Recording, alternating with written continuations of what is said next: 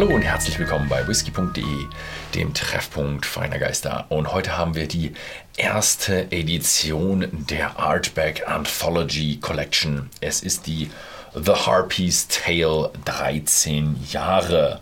Und ich fange mal an mit ein bisschen mit der Marketing-Story. Du kannst da sehr schön über das Fass noch erzählen und die Inhalte. The Harpy's Tale, also hier wird die Harpie gezeigt und das ist so halb Mensch, halb Adler. Normalerweise sind Harpien immer ja so Frauen, Hexen und haben halt dann ja Flügel, Körper und Krallen und dann oben einen menschlichen Kopf und entführen Kinder, essen Kinder und ja, hier auf dem Ding äh, versucht sie die Unterwäsche von einer ja, Wäscheleine zu klauen und man sieht hier so Shorty, das Maskottchen von Artback, versucht das zu verhindern. Und was hast du gesagt, wer ist das dahinter? Der, der Warehouse Man, oder? Der, nicht Digger, sondern Dugger. Dugger, Head Warehouse Man. Der ist da mit Shorty unterwegs und versucht, die Unterwäsche zu retten. Und er ist also ein, ein Novice Ornithologist, also ein, ein äh, junger Ornithologe. Also der schaut gerne Vögel an. Und der hat sie dann gesehen. Ja, genau. Ja, genau der hat sie gesehen. So, jetzt zum Inhalt. 13 Jahre ist sind halt drei Jahre mehr als normaler Artback 10. Und hier gab es dann eine Nachreifung in Sautern Weinfässer. Ich muss erstmal sagen, was ist Sautern? Sautern ist eine Region in Bordeaux im südlichen Frankreich. Und Sautern ist ein Weißwein und zwar ein süßer Weißwein, der normalerweise durch das Anpressen von Trauben, dass sie aufspringen, auf Trockenböden äh, aus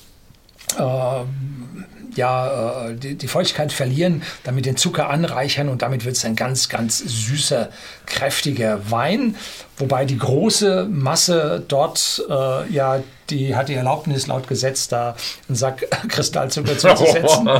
ähm, aber äh, Artback ist Teil des Louis Vuitton Moet Hennessy Konzerns mhm. und die besitzen dort unten das berühmteste Weingut schlechthin, Jacques Dicam.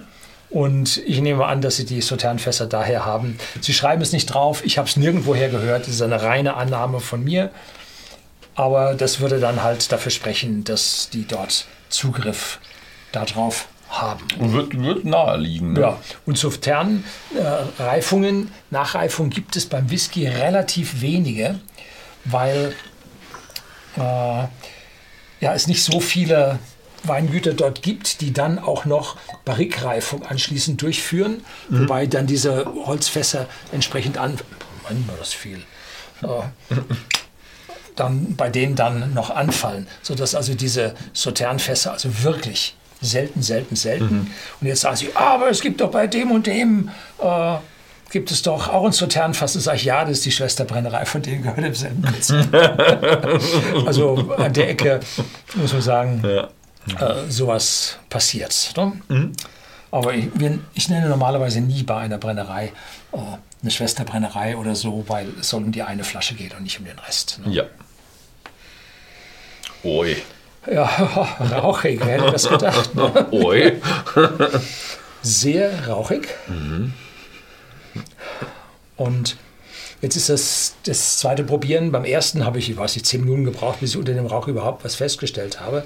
Der Rauch ist nämlich sehr, sehr kräftig und es ist ein ganz, ganz typischer Artback-Rauch, wie man ihn vom Zehnjährigen her kennt. Hm. Darunter finde ich jetzt ein bisschen so Zitronenzest und ein bisschen Süße, finde ich darunter. Wobei beim Artback muss man ja sagen, wenn Sie ein Artback probiert haben, leeren das Glas und lassen es stehen, sodass am Morgen der letzte Tropfen verdunstet ist und dann riechen Sie an dem Glas morgens, dann werden Sie eine starke Süße verspüren. Also Artbeck hat einen süßen Grundton. Und jetzt diese Süße mit diesem äh, Süßwein verbunden, bringt die Süße jetzt im Geruch schon ein Stück weit hoch, aber ich traue mich nicht zu sagen, das ist jetzt der Süßwein oder das ist die Artbeck-Süße. Das kriege ich an der Stelle nicht. Hm. Ja, eine leichte Holznote habe ich auch. Hm? Ich finde es jetzt äh, schöner, bedeutend schöner als beim, beim ersten Mal probieren. Beim ersten Mal probieren habe ich auch große, große Probleme gehabt, durch den Rauch durchzukommen. Und ich hatte eigentlich nur äh, wir hatten vorher noch gehabt das Bruyère-Holz, was in der Geschmacksbeschreibung drin steht. Ich hatte es jetzt als normal Eiche-Holz in der Richtung. Aber jetzt habe ich wirklich was, was Öliges, Zitroniges, wobei mich ein bisschen an Backen erinnert. Also mich erinnert es ein bisschen an die, ja, wie heißt diese Fingerorange, Zitronatorange. Mhm. Ne? Also sehr, sehr ölige Orange. Vielleicht auch ein bisschen an, äh, ich war da auf Curacao, da gibt es die besondere Curacao-Orange, wobei die ein bisschen bitterer und kräftiger ist. Also aber so vom Öligen her definitiv Schale, Orangenschale. Cheers. Cheers.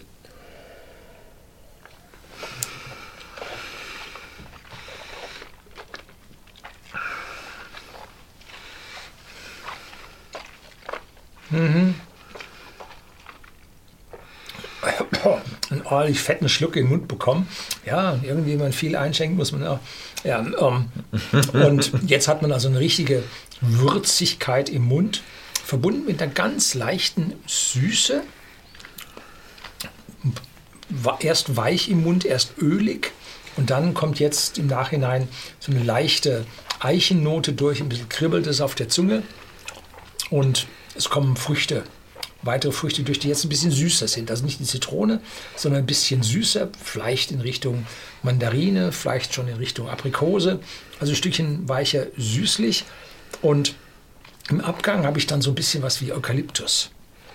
Ja, irgendwo. Und auf jeden Fall deutlich massiven mhm. Abgang. Mhm. Mhm. Ganz anders, wenn man jetzt das zweite Glas drin hat. Also mein erstes Glas war wow, kräftig, würzig, eichig. Jetzt habe ich bedeutend mehr Süße.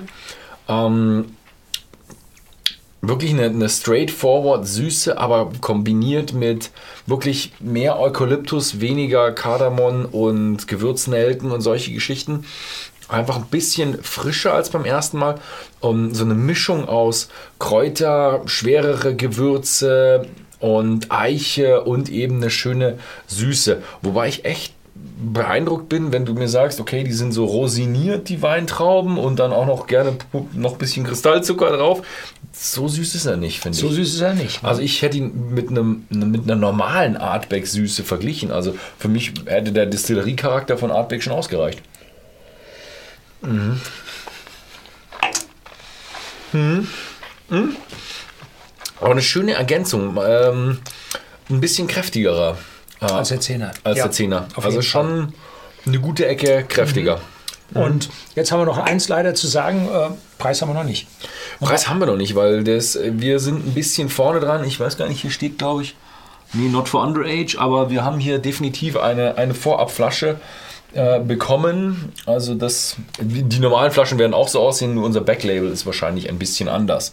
Also wir sind, drehen es hier ein Stückchen vor.